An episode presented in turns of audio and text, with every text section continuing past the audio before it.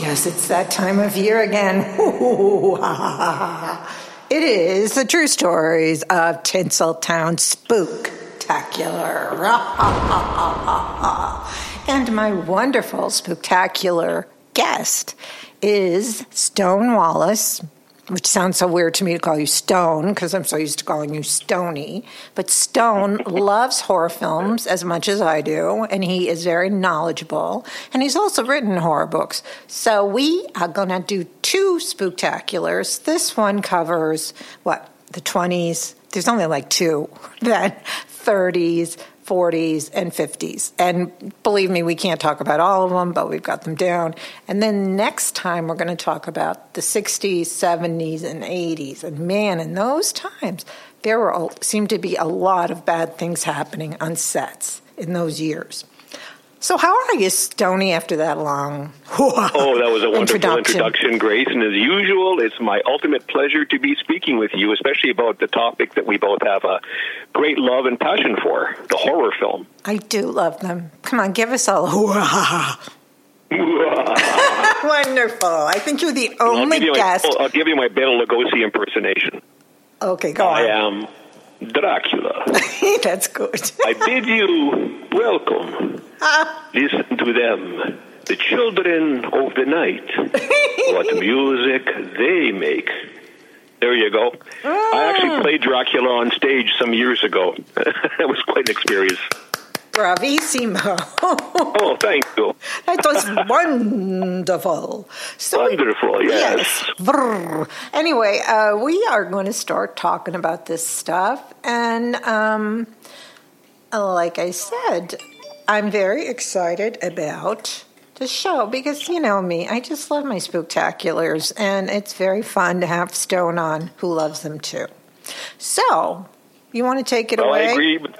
I, I grew up a monster kid. I grew up with the famous monsters of Filmland magazine, and my Saturday matinees usually consisted of Hammer films and American International Poe Pictures and uh, the Saturday Children movies. So I suppose you could say was and probably still am an addict. Well, I'm watching a lot for Halloween. I do like them. I can't watch the torture porn horror because, you know, like those saws and all these horrible things that kill people like crazy. And I don't know why people like to see that. I have to make a really horrible confession, though. I did watch. Is it called? Was it called The Human Centipede? Oh boy! I watched well, it all the way through. I was. It was oh. vile, disgusting. It made me sick, but I watched the whole thing. well, I think they've done about three of those already. I haven't seen one, and actually, I just have no interest. There's a part of me that's curious, but you know what? When I see a movie, I want to be entertained. I don't mind if oh, it's a little bit. It made whatever, me want to barf. Like disgusting. I don't want. I want to see a movie that's going to make me want to have a barf bag on my lap. So yeah, I'm going to avoid. But the whole thing is, I watched the whole thing, so that's a big spooktacular confession. Which I don't really tell many people that I watched that movie. You and don't. Through it, it's something I keep. So why don't we start Stone? I think we should probably go back to oh the I guess the early 1920s, and um, that was beginning the beginning of the uh, of the uh, face of horror, I would say. Hey, uh, silent films. Hey, I just want to ask you: Do you hear me echoing?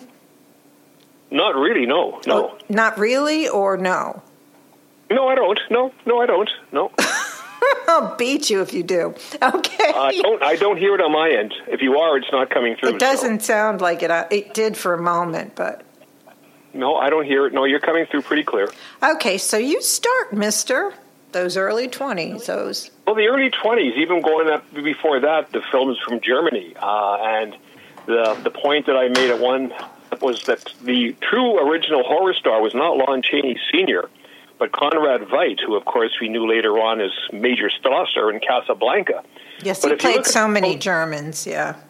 Oh yes, and he made so many films actually uh, in Germany and uh, Hollywood that could be considered horror, more so than Chaney did. I'm not talking about films like The Cabinet of Dr. Caligari, mm-hmm. Wax, The Hands of Orlac, The Head of Janus, The Man Who Laughs. Uh, quite a quite a collection of films. The Student von Prague, Prague. I mean, yeah, he had quite a quite a resume of horror films. Um, the Golem.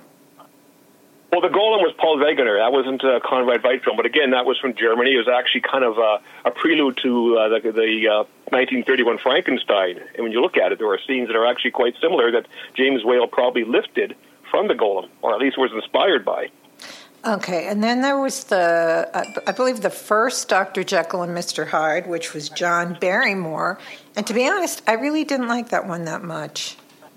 Well, it wasn't really the first. Actually, the head of Janus that uh, Conrad Veidt made uh, was one of the earlier ones before, uh, I believe it was uh, the Barrymore version. And actually, Bela Lugosi had a part in that film playing Dr. Jekyll's butler. But the 1920 version with Barrymore, I would say overall is the one that people are most familiar with when you talk about the beginnings of that of that film of that um, that that story.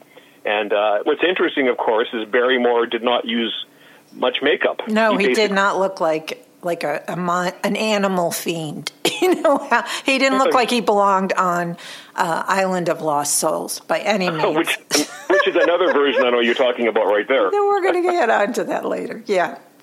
But yeah, the the, the one um, the Barrymore version actually does stick up much closer to the Stevenson book than the uh, later versions, mm-hmm. especially because if you read the book, uh, uh, Jekyll does end up committing suicide, which happens in the uh, 20 film. But uh, yeah, again, he he didn't use makeup excessively. He basically used body contortion. Mm-hmm. And actually, he's quite a creepy character when you look at some of the scenes there. Oh, uh, definitely, know, definitely. But he wasn't like this fiend, you know, like this no. fiendish character. He wasn't like an animal, like you say, belonged in a zoo or something. Right. and so you have, we're talking about now some Lon Chaney stuff the Hunchback of Notre Dame, The Phantom of the Opera. Oh yes, those are the two classics. I think why so many people today think of Lon Chaney as a horror star. When you look at his resume, he really didn't make that many horror films, but they were so popular and uh, so iconic.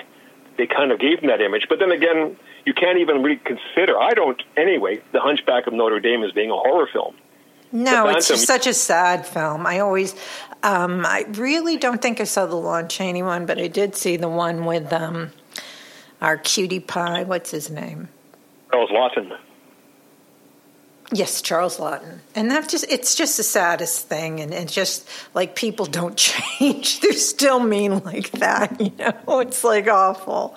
Poor guy. Well, the Laughton version, of course, I think they make him even more sympathetic than the one in the Chaney version. Plus you've got the dialogue which uh, Laughton delivers memorably.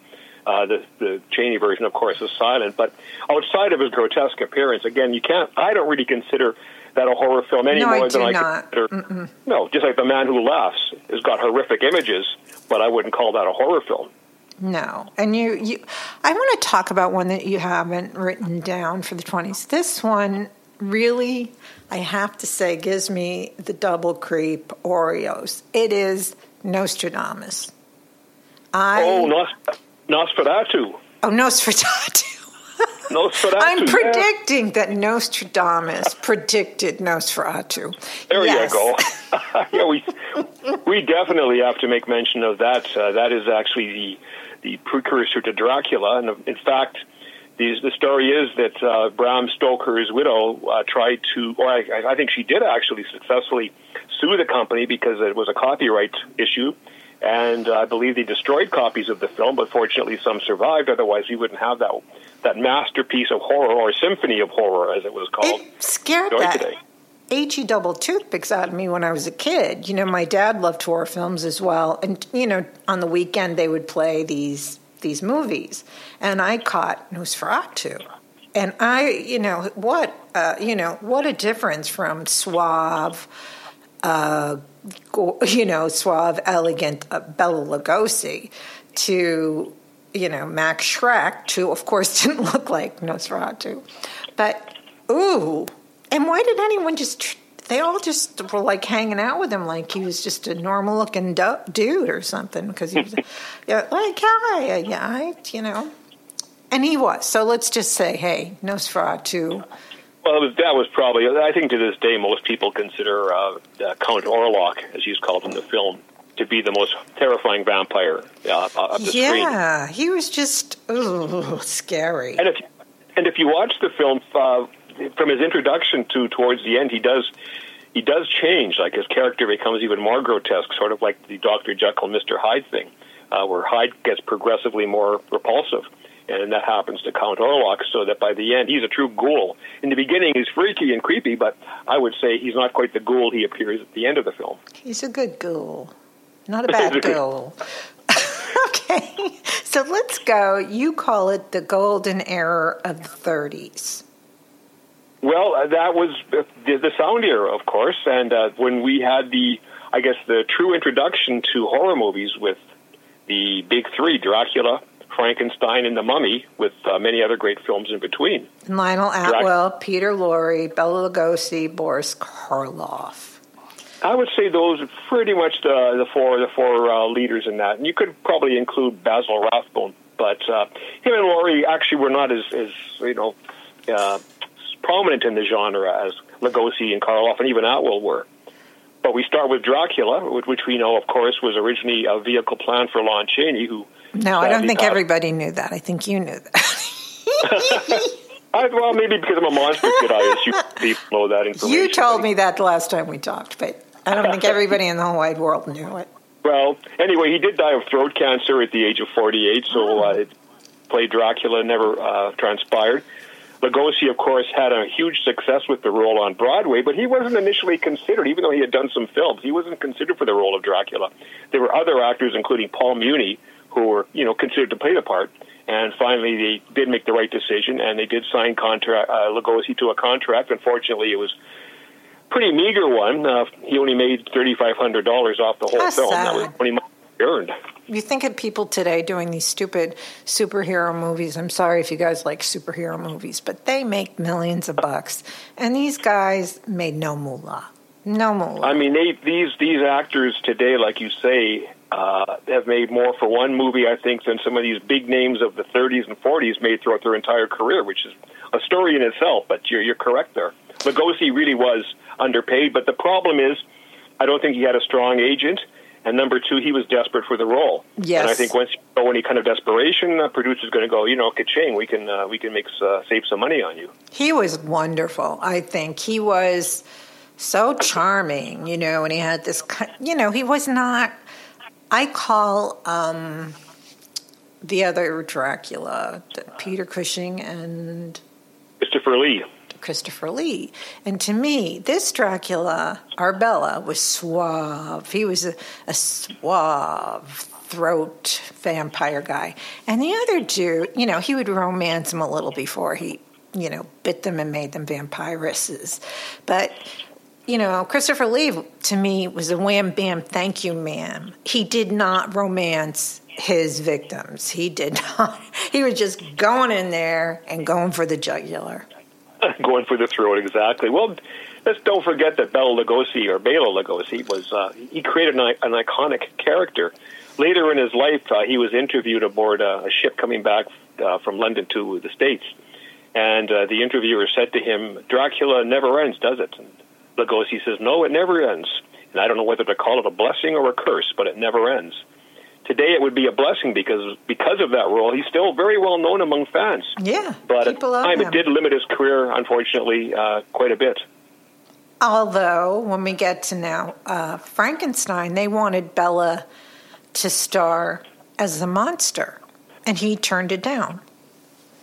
Well, he initially thought he was going to. This is when um, Robert Florey was to direct the film and uh, Lugosi was planning or hoping to play uh, Doctor Frankenstein, but that wasn't the plan. They wanted him to play the monster. Lugosi was a very proud man, and he said, "Well, you can get any grumbling idiot to play this part, or something along those lines."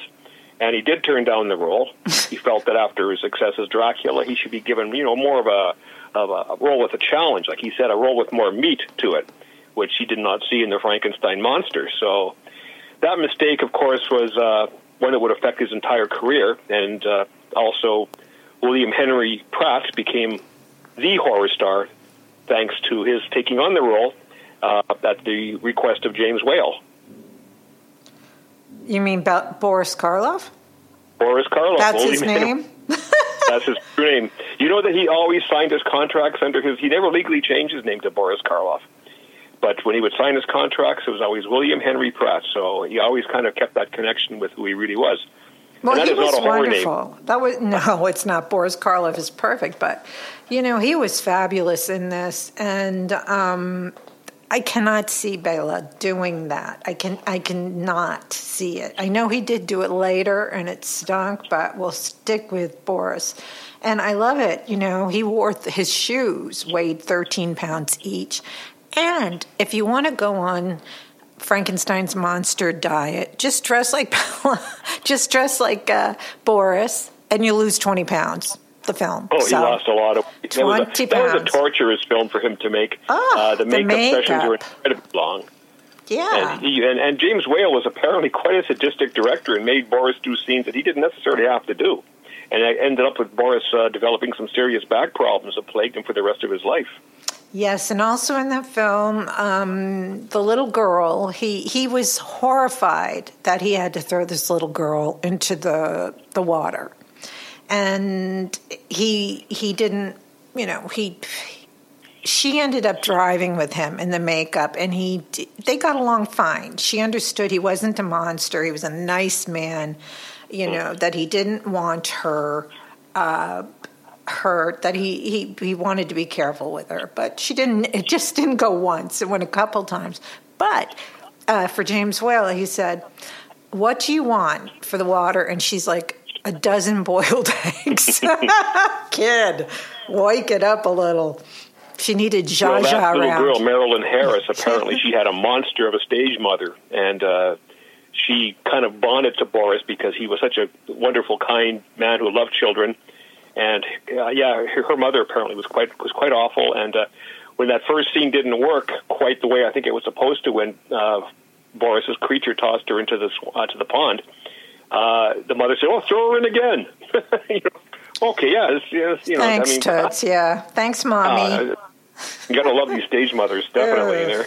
There, they're they're mo- they're the monsters, right? To me, that's when, when I watched the film of Frankenstein and Bride of Frankenstein, which um, Boris did not want his character to talk at all. He just wanted him to go. "Mm, mm." He just wanted to grunt, and he tried to get them that he didn't speak. She no like me, you know the whole nine yards.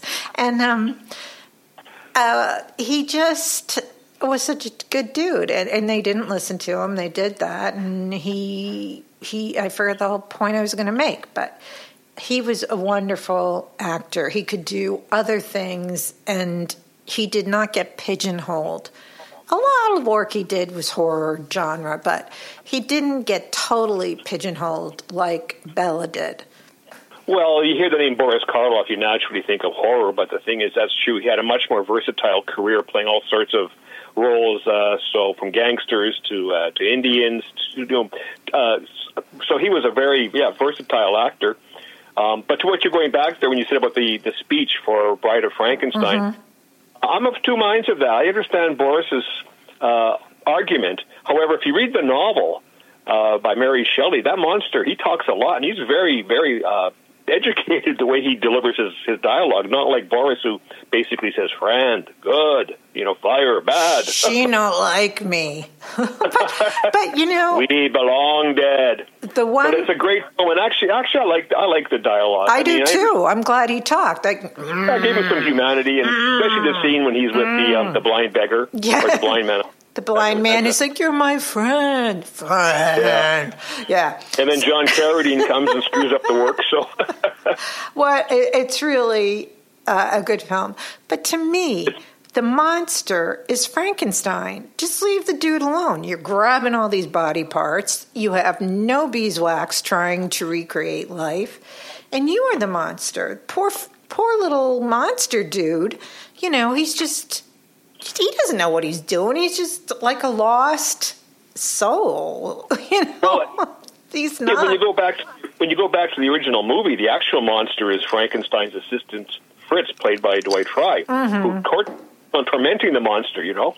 Uh, and then when he does get loose and everybody's chasing him, the monster's terrified. I mean, he's been brought to life, and all of a sudden everybody's after him, and he's being tortured, and you have to feel sympathy for him. I do. I very much do. And look what he did after he was rejected by that, you know, that babe. Elsa yeah, she was a honey. Lansbury. Yeah, well, she didn't remember. It's like she's like, ah, and her hair goes up on end, and it's like they obviously didn't show her mirror and say, you know what, you two match like, you know, you're like, uh, you know, hookup central here. Um, It is interesting to speculate, however, if she would have accepted him as her mate, how that would have continued on. I mean, would they would they have had kids? No, what would they have I don't. like? I don't think she had a uterus. That's just my guess, but she could have, and that could Probably not. that was probably uh, his next. And who knows if Frankenstein, you know, uh, do- uh, the cute little monster, you know, had his male parts. We don't know this. This this is something we We just would never know that. No, those. I mean, those might have been pre-code films, but uh, they weren't going to go that far. I don't think. No. So um, Peter Lorre, he did a couple, and he did um, the really good Island of Lost Souls and Mad Love with Colin Clive, which I Mad Love is. Ooh, he was so creepy in that. Well, I have to correct you there. Sorry, Gracie. He wasn't in Island of Lost Souls. That was Charles Laughton. Oh yes, you're right. I'm sorry. Moreau, yes. But Mad Love, oh yeah, definitely. He was creepy. The final scene when he completely goes insane. Oh my gosh! No wonder he became typecast as a screen psychopath. Yeah, and yeah, he was really creepy. And um, you're right. My Island of Lost Souls was um, Mr. Laughton, and Bela was in that, and he was. I thought he was very good. I mean, he didn't have a lot of lines, but he. I thought he was good. He played the sayer of the law, Yeah. which is interesting because a lot of people have said that, or it's been assumed anyway, that one of the reasons that Bela turned down the Frankenstein monster was because he didn't want to submit himself to heavy makeup. Yet you see him not just in the film itself, but in some of the um, tests uh, photographs that were done for Island of Lost Souls for his part, and he actually was under a lot of makeup. So I don't know if makeup was actually the re- main reason he turned down the, the monster, but he submitted himself to quite a quite a lot of hair on his face. I don't really remember that. I don't remember him being that hairy, but I really like that movie, and it's. Uh, I don't want to spoil it, but I mean, this guy, Charles Laughton, at the end. I mean, move over, Fay Wray. This dude screaming was amazing, so real. So I'm like, oh my goodness. But um, he was, you know, that's a very good film. It's a creepy film. Um, White Zombie, I don't like. I don't like the print. Do you like White Zombie? Uh, you know, it's one of those films that kind of grows on you. I find. Mm-hmm. Um, there is actually the print, believe it or not, on YouTube of the film because I've had a few. I've had uh, VHS copies. I have the DVD. Oh yeah, but the they best- play it. Yeah, it's always on. Oh yeah, the best copy I've seen is on YouTube. Actually, Mm-hmm. I like it because I, I like Bela. I mean, that movie pretty much is like as slow as molasses. But Bela, as he did with a lot of films that were really pretty subpar, uh, he, he had such a presence and such a way about him to make you know any film watchable as long as he was in it. Now, put a, try to put a different actor in that role. Uh, and it, it just would it would it, no it would be just totally forgettable. You know, and he deserves so much. You know, I wish he had money at the end, but we know how that ended. And then um, the mummy, Bela. Yes. Uh, no, um, our darling Boris. He played that, the mummy. What do you think of That's that a film? film when I first saw it, I really was kind of disappointed in because, again, growing up reading magazines like Famous Monsters of Filmland, they had these really incredible stills showing Karloff when he was the resurrected mummy reaching for the scroll that Bramwell Fletcher has on his on his on his table there. So when I watched the movie, I'm thinking, okay, I'm looking forward to see the ambulatory mummy, and you never see it. All you really see are Boris's eyes opening and his hand kind of dropping from the the bandage there and then you see his hand on the table and his uh, bandages trailing out the door. So you never actually see the resurrected mummy until you know he comes back as as Ahmed Bey, uh, the wrinkled uh, wrinkled Egyptian. But it's interesting to think that Boris put himself through an amazing amount of uh, hours of makeup to just do the scenes with him in the sarcophagus, uh, which are really effective. But it doesn't really. I mean, you you'd like to see more, I guess, like you saw in those '40s uh, films with Lon Chaney, where you see the mummy actually actually moving. Yeah, I, I'm just not crazy about the mummy. That certainly wasn't my fave. Um, Lionel Atwill was a really interesting guy. He got in trouble. Did, did you hear about his Christmas orgies? Oh yes, I know. all ho ho ho! Come on in. Yeah, he had all of his. Yeah, there's a lot. There's a lot of stories about him, um, and uh, yeah. Actually, if you want to read more about him, I think uh, what's his name, Kenneth Anger's Hollywood Babylon Two has pretty much the whole story of his of his interesting life. Yes, very interesting. And he was in Murders in the Zoo, Doctor X. I just watched again um, Mur- Mystery of the Wax Museum. Do you like number one or number two better? The one with um, our lovely Vincent Price. Oh, you, you you mean uh, Mystery of the Wax Museum uh, as opposed to House of Wax? Right. Oh, I think I like uh, Vincent Price's version better. I like I, like I like the earlier one. It's got in some respects it's got better uh, elements to it, but it's very it's a lot of stuff happens in that short running time. Right. Um, to keep track of it all, whereas it's more streamlined in the uh, Vincent Price version, and uh, so I would I would have to give the nod to that one definitely. Me too. You have you seen the Black Cat? Oh, many times I've got the DVD. I think that's an amazing film. It's, you know, like Boris is such. Actually, Bela's basically the good guy, and Mm-hmm. Boris is a fiend. I mean, it's like necrophilia. He's he's like the devil worshiper, the big grand Mm-hmm. poobah of devil worshiping, and it's really creepy. Really Well, he's a and Bor, uh, he's the Satanist, and uh, I guess you could call Bela the uh, tortured hero. right. Because he's not he's not completely all white. You know, no, of course not. Mm-mm. He's sort of But a his gray. problems. Yeah. But it's such a great film that the very first that they did together, and boy, you know that was a great team. and they played off each other terrifically. You know, uh, there's always been talk about a rivalry between the two, which I've heard really is just all exaggerated. Never really existed. Them, you know, that uh, they got along well. They weren't close friends, but they got along well. But they certainly played off each other, and that's probably the the best film I think they did together was The Black Cat. I that do too. Yeah. Ooh. It, it was.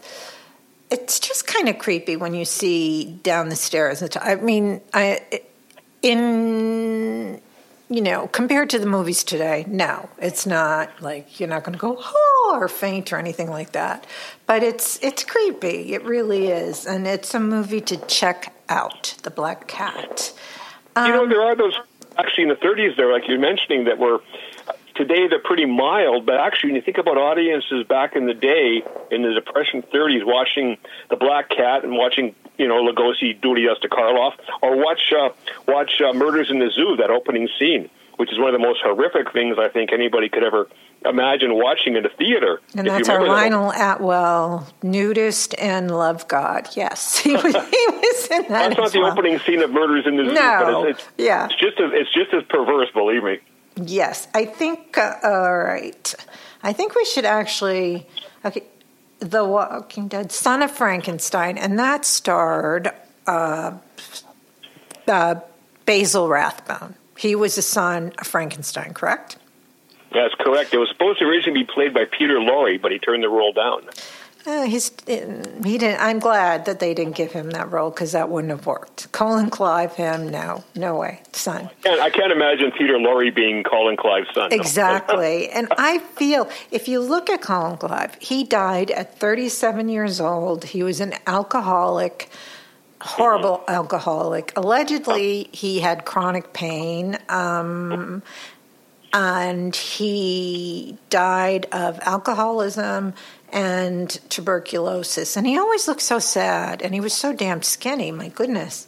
Yeah, but he died. He was only 37 years old. But I actually liked a lot of the stuff he did in the 30s. He did a lot of good stuff. He wasn't very fond of the horror movies he did, but uh, he was certainly a strong presence in those. I think he had that neurotic quality about him, which I think was probably the way he was in real life. I think, if I'm not mistaken, he had a serious war wound. Yes, that, that was that- causing him the chronic uh, pain. He took drugs. He drank. He did. be- and yes. he was afraid he might have to have that leg amputated, I believe. So Yes. Mm-hmm. he lived in constant fear of that. So yeah, a lot of that. But then again, you know, a, a lot of that personal uh, uh, torture, torment actually came through so well in the characters he played in those horror films. Yes, uh, Whale.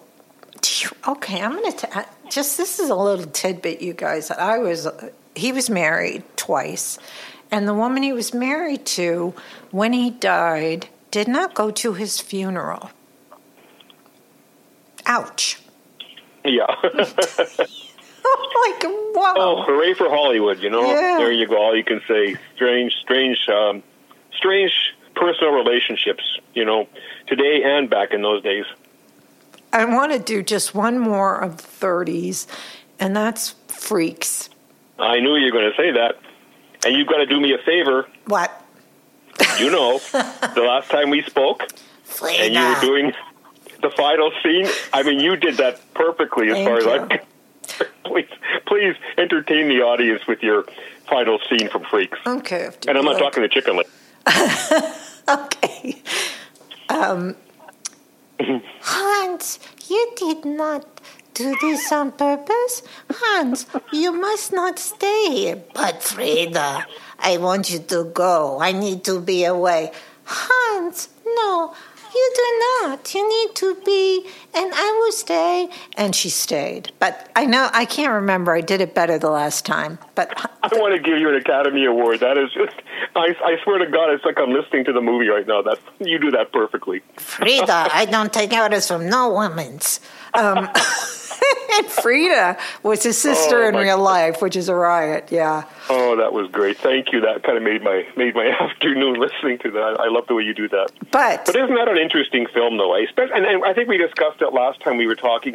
If we were on doing it as part of the show or off, I think it was off. off. We were discussing the Yeah. spectacular. And, the, and the ending, how they should have just left the film with that final shot of his chicken lady instead of putting tacking on that kind of really uh, doesn't suit the rest of the movie ending that they put on Right. onto it. They ha- and they wanted to make it a bigger movie. They wanted Jean Harlow for the what was she was the nice girl. They wanted I can't remember the actors so much, but I do know they wanted Myrna Loy as Cleopatra, and she was. But they were like N O spells no. And your one one of your favorite actors ended up taking the role of the clown. Wallace Ford, yes. Yes, One of my favorite supporting actors, definitely. But the people in, like all the actors and stuff, would not. It was like mm-hmm. a law that the freaks, freaks support, you know, the people who are in the movie, except for the the twins, the conjoined twins, and I think probably Hans and Frieda could go in, but otherwise the other people had to go into another place. And it, it's just a movie. My goodness, imagine making that today. And and it just showed the freaks were the people who were allegedly normal. Normal. Well, that movie, yeah, exactly. Unfortunately, it. Uh, fortunately or unfortunately, depending on your point of view, that was not a big success. In fact, I think it was a flop. It was a MGM. flop and it horrified people, and it didn't come out again. It, it disappeared for like 40 years. Yeah, didn't it? That's right. It was actually a long time you couldn't see that movie, but uh, yeah, like I say, it, it's an interesting movie. I, again, would you call it a horror movie except for the ending? Probably not. The ending when Well, the you know, horror the- is supposed to be us being horrified by the freaks, but the Yeah. but, but I'm here. I'm the strong man. Come here. I can't stand him either. And that lady, they could get nobody big. And if you notice, and if you watch Freaks, it's on um, HBO Max. You can see, you know how they made the strong man a soprano. Oh, you can see him sitting uh, kind of diagonally. They didn't cut right into him, but you can see him sitting there. But he, he is not chirping as a soprano, so you know what they did. That was apparently what the what the ending was uh, supposed to allude to is that they uh, demasculate him.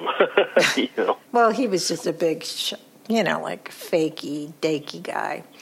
It's a, it's a good film. I, I, I like I like to watch it. You know when it comes on, probably beyond uh, TCM. I think next week they're doing a Halloween film, so they'll be showing a lot of those films. And you mentioned Myrna Loy, of course.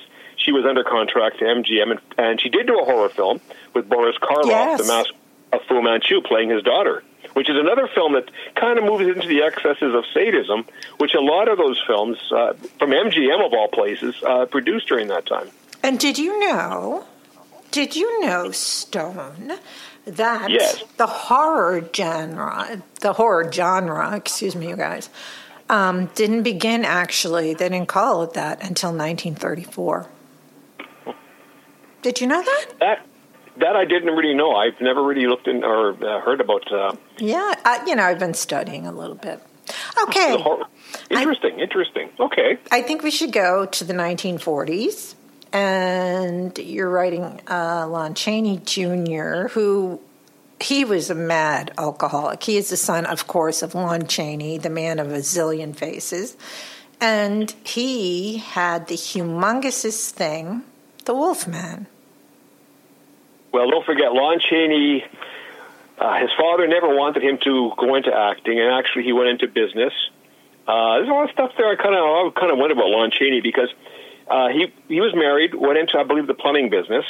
His father died. Uh, Lon was quite young. I, I think Lon was only what uh, maybe 24, I believe, when his father died. Huh. Uh, he was in business already, but apparently, you know, business kind of suffered because of the depression.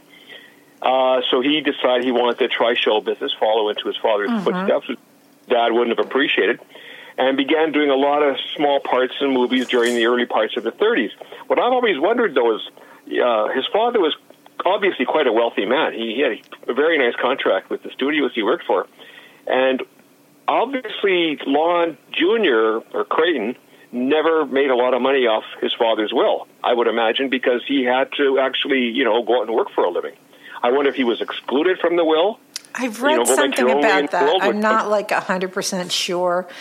It sounded like you know, as as Lon Chaney was, he was also a tortured soul. He was not anyone's idea of a friendly kind of hey how you doing today kind of guy he was very much into his i guess his work and he just was not you know mr hey, you want to go and have a beer later kind of guy. No, he didn't. He wasn't that friendly. No, he had a circle of friends, but I think he was an extremely private man, and I don't know exactly what his relationship would have been with his son. Uh, there were stories that he was not very kind to his son, that he could actually be quite physical when he was younger. I don't know if you watch The Man of a Thousand Faces with Lon Chaney, or pardon me, with James Cagney, it kind of shows a different picture, but um, there have been those reports that he was uh, almost you could say an abusive father. And I don't know, I have no idea of saying that, but you know, you hear these various stories, and when you think about his son having to actually, you know, move into the motion picture business because he, you know, was looking to make some extra money or make money when he had a, a wife and two kids, two sons. Right. And uh, yeah, and anyway, that's that's what he did. He got into the in, into films and uh, pretty much struggled along, going nowhere until he obtained the role of Lenny in Of Mice and Men, the stage performance, stage role, mm-hmm. which and became the great movie in which he gave an incredible uh, portrayal. He really did, and I wonder oh, if people know that, you know, because they know him as the Wolf Man or something like that. But I, I don't think a lot of people know that he was actually a very good actor and he was wonderful in that film he was terrific in that film, and I, I'm surprised actually that he never got uh, a nomination. Uh, he, I mean, an amazing performance. And I look at some of these actors at that time, and I think, wow, why didn't he get an Academy Award nomination? Just like I could say, and I've I've said this forever, is I think Bela Lugosi should have gotten an Academy Award nomination for playing Igor in Son of Frankenstein. I mean, he just created a character so unlike the parts he was most familiar with. You know, the elegant, aristocratic villain. Right. He played this shepherd. I mean, he's unrecognizable, and he gives that role as all. And again, not even not even an acknowledgement. Well, let's face it. You know, like we were talking about, Edward G. Robinson never got nominated, and so many wonderful people never got nominated. And no. you know, heads or tails. Maybe they just didn't like him, that he was launching his son, maybe whatever. Mm. But then he made The Wolf Man. Mm-hmm. And, and I love that one. So uh, Bela was in that as well. Bela had a very small part, but he was the one who uh, creates the horror with uh, his portrayal of Bela the Gypsy, who is the werewolf that infects uh, Larry Talbot, Lon Chaney, and turns into the lycanthrope. You know, The Wolfman is an interesting film. Um, it's it's gotten a lot of critical praise, but it's actually a very flawed film if you watch it carefully. There's a lot of things that are inconsistent and in error. Well, watch the first watch the first transformation scene when uh, Larry Talbot uh, turns into the Wolfman, and he goes into his room, and he's got a, uh, a T-shirt on or a, an undershirt. well, on. that stuff always bugs me. and it's, it's irritating because he's he's not dressed, but when you see him t- uh, fully transformed, he's dressed up in a shirt and everything, and it's kind of like, well, did you did the Wolfman dress himself? On yeah, high waters, and then he's on his tippy. I love when they go to his feet, and then they become tippy toes. Where's his shoes? And then when he wakes up, you know, the wolf man's a little bit bigger than he is too, and Mm-hmm. so. You know, there's a lot about the Wolfman, but I do enjoy it. Uh, Ellen, Oh, yes. Evelyn Ankers could not stand Lon Chaney. Why? I don't know. Maybe he drank too much. Maybe he pinched her buttocks. I don't know why she didn't like him, but she didn't. Um, and but I do like the Wolfman. And then my guy Claude Rains is in it, who I love. And Oh, yeah. um, If you could accept the fact that Lon Chaney is Claude Rains' son, I know Claude Rains. I adore. He's one of my favorite actors, but I think he's about five five, and I think Lon Chaney's about six two. And he went to America, and he talks like doesn't talk like New York, but he just talks like a guy. And there's of course Claude with his wonderful, wonderful thing, Sir John. And of course, that wonderful woman who I never pronounce her name correctly. I'm so sorry about that. Maria Ouspenskaya. Yes, she is so good in that, Sir John. And he finally believes that he is um, the werewolf. And Yeah. it, it's, so sad. It's a very good film. Yeah. If you could overlook the flaws, of which there are many, um, it's, I mean, it's got a terrific cast, like you say. You got Ralph Bellamy, Patric Knowles, Warren William. I mean, that's a an A-list cast for you know a movie that's only seventy minutes long. Yes, and it, it I do like the movie. I really do. And I feel sorry for him, but the thing that bugs me is like all of a sudden, you know, he's in whatever his toes. I think he's wearing, and then he wakes up, and you know, nothing's torn. His high water pants, nothing is ripped. He just looks dandy. So that kind of gets me. But you know, Oh yeah, there's a lot of there's We- a lot of mis- yeah, but but it's but it's like you say, if you can overlook that, it's it's a very fun, entertaining movie. Yeah, it is, and it's like it's movies. You know, I can't really say No. it's a it's a movie to entertain us. So, But, um, but you know, Grace, a lot of those Universal movies, especially when they moved into the sequels, they're just like so inconsistent. For instance, if you watch talking, we talking about the uh, the Son of Frankenstein, the final scene there when Basil Rathbone kicks the monster into the sulfur pit, right? Right. Which has been for thousands of thousands of years, and the monsters were in that hairy vest, whatever. Then you watch the sequel, Ghost of Frankenstein. Well, number one, Igor, who was shot dead in the Son of Frankenstein, alive again. Number two, after all those years of bubbling sulfur, is all hardened. Number three, when the monster is removed, he's not wearing that hairy vest. He's in his Frankenstein clothes. so it's just like you got to use a lot of suspension of disbelief in these things. well, you know, we have to everywhere because I'm watching movies. And I'm like, oh, this is so stupid. But you know, you have to suspend your disbelief, which I can't because I'm always going, oh, I can't, believe you know, because I want to be on the set and and change things and do certain things. They stop. You know, and and I don't. I enjoy the films. I always wonder where the continuity. Yeah, where, where are the continuity people? Like, That's what I wanted doesn't to match be. up to what we had before. Right. I mean, all of a sudden, a guy standing there, his jacket's fine, but, you know, like, you know, they cut it. And then another scene, he has dandruff. And I'm like, where are the people who are supposed to brush the friggin' dandruff off of his jacket? That really gets me. Or, you know, sweaty pits. You know, he's in one scene. And it, it, it just is supposed to go right along continuity, and he's got like big sweaty Oh, yeah. armpits. So, and Well, I women guess do with too. horror movies, they figure if you're going to watch that and kind of believe the story anyway, why not? Uh, why not uh, worry about you know why worry about the uh, the continuity or the uh, Right. For those- because you're going to be watching something unbelievable anyway. Yeah, those don't bug me, but I'm talking about regular movies. Those Oh, regular me. movies Yeah, is bad, those homie. bug Oh, me. yeah. I think for the 40s, because we're getting into, because I don't want to make too long of our our spectaculars, even though it's wonderful. I think we should talk about Dracula's daughter. Well, going back to the 30s, there, yes, the film that I think that Lugosi- was in the 40s. no, Dracula's daughter was 1936. No, I'm going to beat you, but it was not. Let me Unless see. you're thinking of Dracula, which was 1943. The whom of Dracula?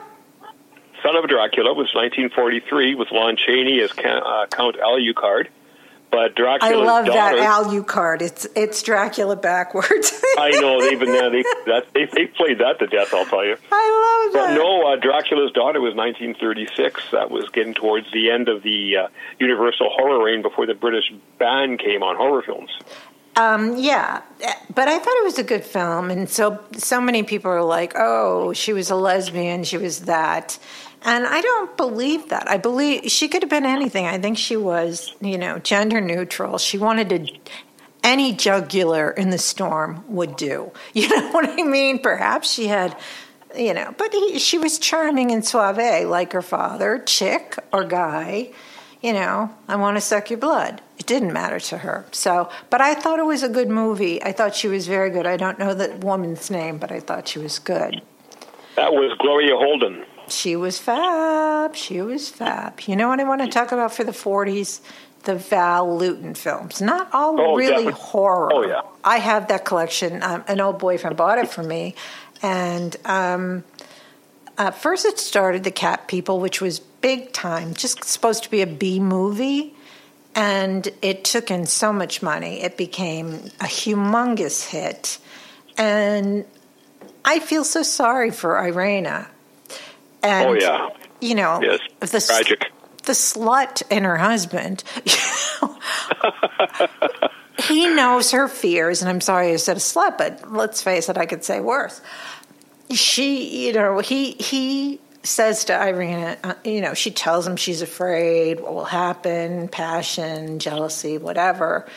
And so on their honeymoon night, you know, she locks herself in the bedroom and he says, I don't care, Irena. I'll wait as long as I'll wait as long as you need. Two weeks later, he's telling the other lady, What's going on here? Oh, I love you too darn much for you to suffer through that. Then he tells her everything, and she comes to their home and tells him, Oh, don't you think Dr. What's His Face is wonderful? And this is, of course, the nice, the nice George Sanders, our lovely Tom Conway. And um, he's betrayed her. He's betrayed that wife. And, uh, you know, telling some woman who I can't help it, darn it. And I love that Irena goes to that swimming joint and, you know, shreds, shreds the robes to pieces and scares her. But I think those two people were horrible. And my heart went out to Irena big time. Yeah, it's a wonderful film, but it's, it's interesting to think about the whole Val Lewton uh, collection there, basically, because RKO wanted to move into horror films, and uh, Val Lewton was adamant he didn't want to make movies like The Wolf Man. He wanted horror movies that were going to be effective more through suggestion Exactly. than you know uh, a man transforming into a werewolf, whatever. Uh, so yeah, The Cat People, of course, is, is, is a great film. I think to people who like their monster movies, is probably a film that's somewhat disappointing because you don't really see outside of some shadows in that uh, the transformation or uh, the monster itself, or you know the. Uh, but it's it's it's it works on a wonderful on a wonderful level as as just a good, scary suspense story.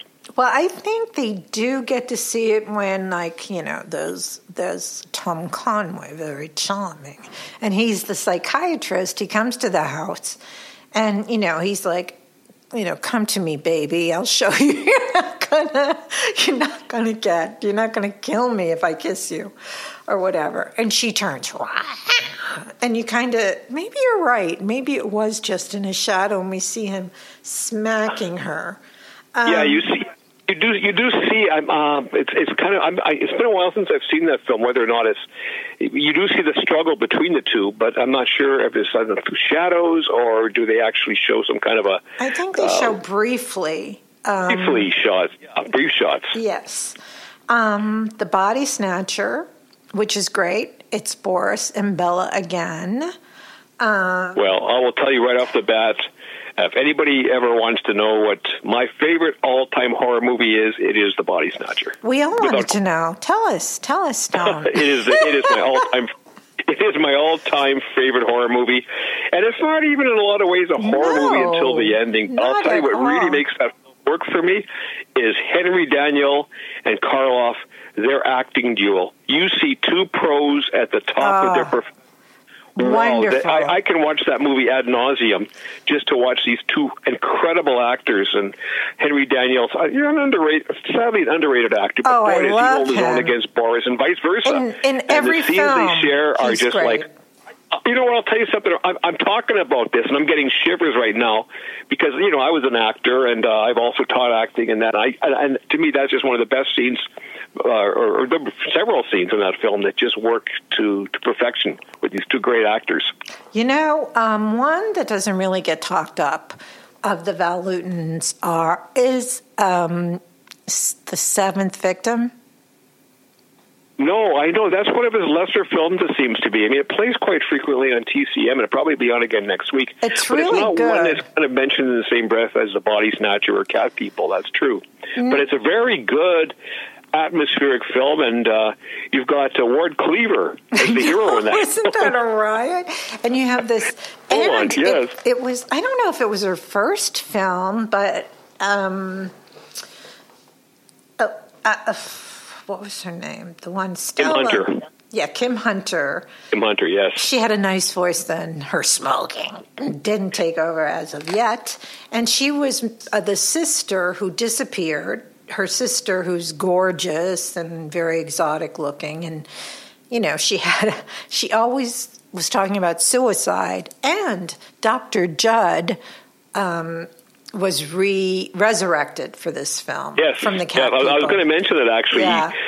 so he never actually died in Cat People, no. and he's back in that in he's the same back character. In that, and he's sweet. And they they end up saying the Lord's Prayer to the Satanists, and it's just an interesting film. And to see Ward Cleaver in it, Kim Hunter.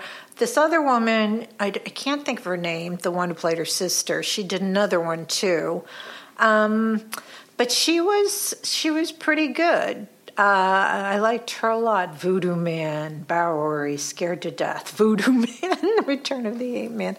I'm looking at some of your movies that you've written. Well, we, that, that, that's moving into the poverty row films of the 1940s when I think these smaller companies were trying to capitalize on horror movies. Still, you know, still at that time uh, drawing in audiences, but uh, yeah, they're very, very much lesser grade movies. Uh, and sadly, that's where Bela, after his great successes, Igor and Son of Frankenstein Ghost of Frankenstein, the Wolfman. Uh, his Universal contract wore out, and he went to uh, Monogram and uh, began making those really, you know, pretty bad movies. Actually, I mean, if not for Bela, again, they'd be totally forgot- forgettable. But it's sad to see an actor like himself, especially after he had that great comeback as Igor, uh, having to make those movies like The Ape Man and yes, uh, you know, he had to make the dough. He had to make a living. So we're yeah, going, he did. You know, and yeah. that's what was being offered to him. Again, an actor with uh, such a such a great presence in that, and again, he made those films watchable. But uh, such a such a come down after you know the films he made in the 30s, like The Raven, The Black Cat, Invisible Yes. Ray, Dracula, Murders in the Rue Morgue, pictures of that type, and then doing Black Dragons and Bowery at Midnight. Well, unfortunately, unfortunately, that happened to a lot of people. Not just Bela, but um, you know, we're talking about spectaculars here, so we can't talk about the others. No, but we know that's true. A lot of actors have, you know, we we can mention even George Raft again. I mean, what happened to his career? You know, uh, ending up doing, you know, a lot of crap in the 50s That uh, eventually his career just basically petered out, which was happened. You know, with well, we'll go into that. I guess when we go into the 50s with with Bela Lugosi with his career, how that really went down, really right down the tubes. Um, so we're at an hour. Maybe we should do fifty, a couple fifties. Why don't we just talk about briefly how Okay. in the fifties about sci-fi replaces traditional horror, um, and they did because of the um, because of the uh, atom bomb. All these things, you know, it came from outer space. Uh, Tarantula, Them, The Thing from Another World, The Deadly Mantis, Godzilla, Monster on the Campus, and then cheesy, cheesy films. But mostly, and also, the, what what is it? The Attack of the 50, 50 Foot Woman. oh, yeah. She comes Incredible out. Incredible Shrinking Man, yeah. yeah. Invasion of the Saucer Man, The Shrinking Man, Amazing Colossal Man, and War of the Colossal Beast. And he, the Colossal Man, didn't he make the 50 foot woman 50 feet? it was the Colossal Man, wasn't it? Such I a would love freaky to see the guy. two of them get together. That would be really interesting. The Colossal Now- Man and the Foot Woman. That would I have been a, quite, a, quite a combo. Harry. She wanted Harry, Harry. But it just cracked me Right. up because you're in the house and you see the paper mache hands. And Boy, yeah, I she's, know, that's- she's- and nothing, the walls don't fall out, nothing comes out. They've got like an elephant thing to and she's transparent. when you watch her walking through the countryside, going towards the inn where Harry and and uh, Yvette Vickers is, uh, he's walking. She's walking through these. Uh, uh, this desert, and you can—I mean, you can see right through her. like the effects are just, oh boy, you got to reuse a lot. Again, suspension of disbelief. I think in a, in a film like that. But it's fun, and you know it, it does Oh, it's that. fun. sci-fi curse, uh, um, the body snatchers. It's such a you know the invasion of the body snatchers. Uh, they remade it in the seventies, but I really like the fifties version, and I think it's great. Again, you know, atom bomb kind of deal. Um, Creature of the Black Lagoon. And it makes me sad. I can't watch that movie because mind your own beeswax, leave the creature alone. And even one of the guys on on the expedition says, you know, we do not really have the right to be hunting this creature down. And I'm with him because I'm always for the creature who's minding their own beeswax. Like, in, I can't watch um, King Kong, and somebody said to me, sent me the son of King Kong and said it's even worse than King Kong. So he said it's worse than King Kong. I can't Oh, yeah. watch King Kong. So why are you sending me King Kong, the son? That's worse. Anyway, I, I just feel sorry for these people. It's it's like the monsters of the people who take them out of their natural habitat. Shame, shame, shame on you. That's Well, the creature, of course, uh, he puts up with a lot of that, and at the end, he kind of tries to block off the lagoon so they can't get out of there. It's kind of like, okay, you guys, now it's my turn, you know. so he tries to Exactly. And it's- so, you know. It's so cute because they have behind the scenes of this, and I've posted a lot of pictures of them. And um, I'll have to tell you, the creature from the Black Lagoon, the, the guys that you know wear the the creature outfit, hubba hubba hubba. And I'm going to put it. You're talking about Ricou Browning, the swimmer. growl. They were cute as He's, anything. he's still with us. I think he's uh, in, in, in, uh, in uh, ill health now, He- but he's still with us apparently. Boy, and wish also, you could talk to interesting story about him. Uh, when I was talking with John Agar, who did the Revenge of the Creature, he said that uh, he, this is really strange because Ricou Browning could hold his breath underwater for the longest time, which is why they wanted him to play that part for the underwater scenes. Yet he was a chain smoker. That's amazing. Now you figure that one out. I can't. I just can't. I can't figure it out. Anyway, why don't you tell everybody? Our, our Stony is a horror writer. I've read stories that he's written, they're wonderful. And you have a new book out. And everybody, we'll talk about it next week uh, more. But he was called, check this out, and I think this is really cool the Stephen King of Manitoba. But that was very flattering. That was from a, a BC publication You are called. uh, sizzling. Well, that was yeah, Western Report magazine back in the day. Uh, after I published a book there that actually did quite well, uh, the Stephen King of Manitoba, and it's it's it's quite flattering. I mean, I just wish I had the the success and maybe the wealth that Stephen King has, but it was still very nice to hear that, and uh, so I appreciate you mentioning mentioning that. And my Name yeah, your my new latest book. Your latest book. My latest book is called The Batesville Ghoul. Ooh, that's scary. is a story which is a story based on uh, the legend of the Wendigo, uh, which to me is probably one of the more terrifying creatures uh, of legend and lore. Uh, and I always said, you know, if I want to write, I was originally thinking about writing a book about Sasquatch until I realized there've been a lot of Sasquatch books, and I don't particularly find Sasquatch that terrifying. Me either. Not He just has big feet. You know, he's got big feet. That's all we really know.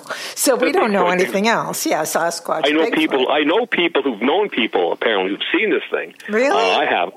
Oh yeah. Um, In fact, my uh, my uh, stepfather's son's best friend apparently had a, a sighting.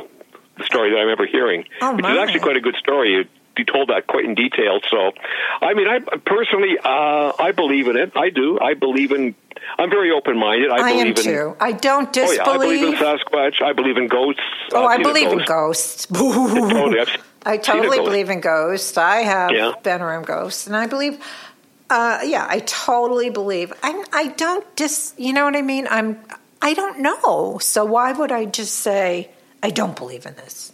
I can't. All right, well, that's just it. You, have to, you know, especially the way the world is now. It's kind of neat to have an open mind and look at things that are beyond what we're looking at every day in this world, like uh, aliens. You know, I mean, how can you not believe that there is there's life on other planets? Uh. Why would we be the one little tiny How pathetic, right? Universe Just that has us. life on it. And your book is out. Please check it out. Tell them the name again. It's the Batesville Ghoul, and it's available on Amazon and on the Bear Manor Media website. And uh, I'm very proud of the book. I think it's got some uh, good uh, spooky elements to it. And uh, Oh, I think yeah. if you're looking for a book that's going to give you a nice little shiver, uh, it's a book you would enjoy for Halloween. Yes, definitely. And I am going to link you guys up to it. Stone has written a bunch of books.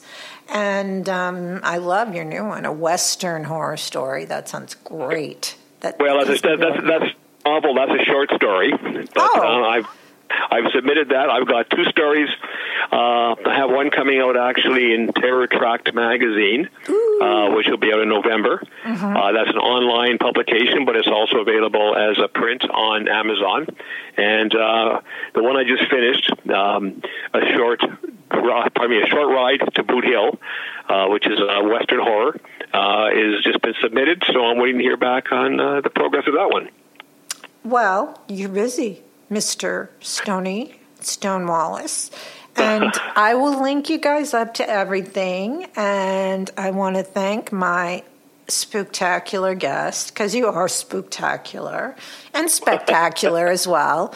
And we're going to do another one hitting the 60s, the 70s, and the 80s.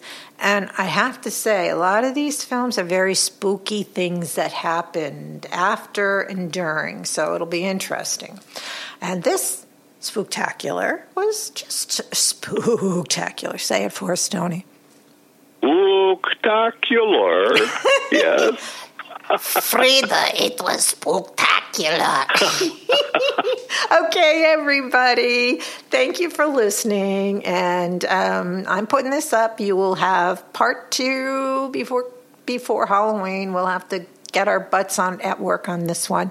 So thank you, my darling Stone. I love doing shows with you. You are fabulous. And vice, vice versa. Vice versa. I feel the exact same way about you. Do you like my jugulars? yes. We will have to meet because I love New York, especially in the nighttime. okay, everybody. Thanks for listening. We'll be with you uh, as soon as can be. So, thank you, everybody, for listening. Thank you so much to Stone, and I will link you up to Stone stuff. He is a wonderful writer. And talk to you the next time. Bye, Stony. Bye, everybody. Thank you. Listen to the stories of Tinseltown. They're not only good, they're true. True stories.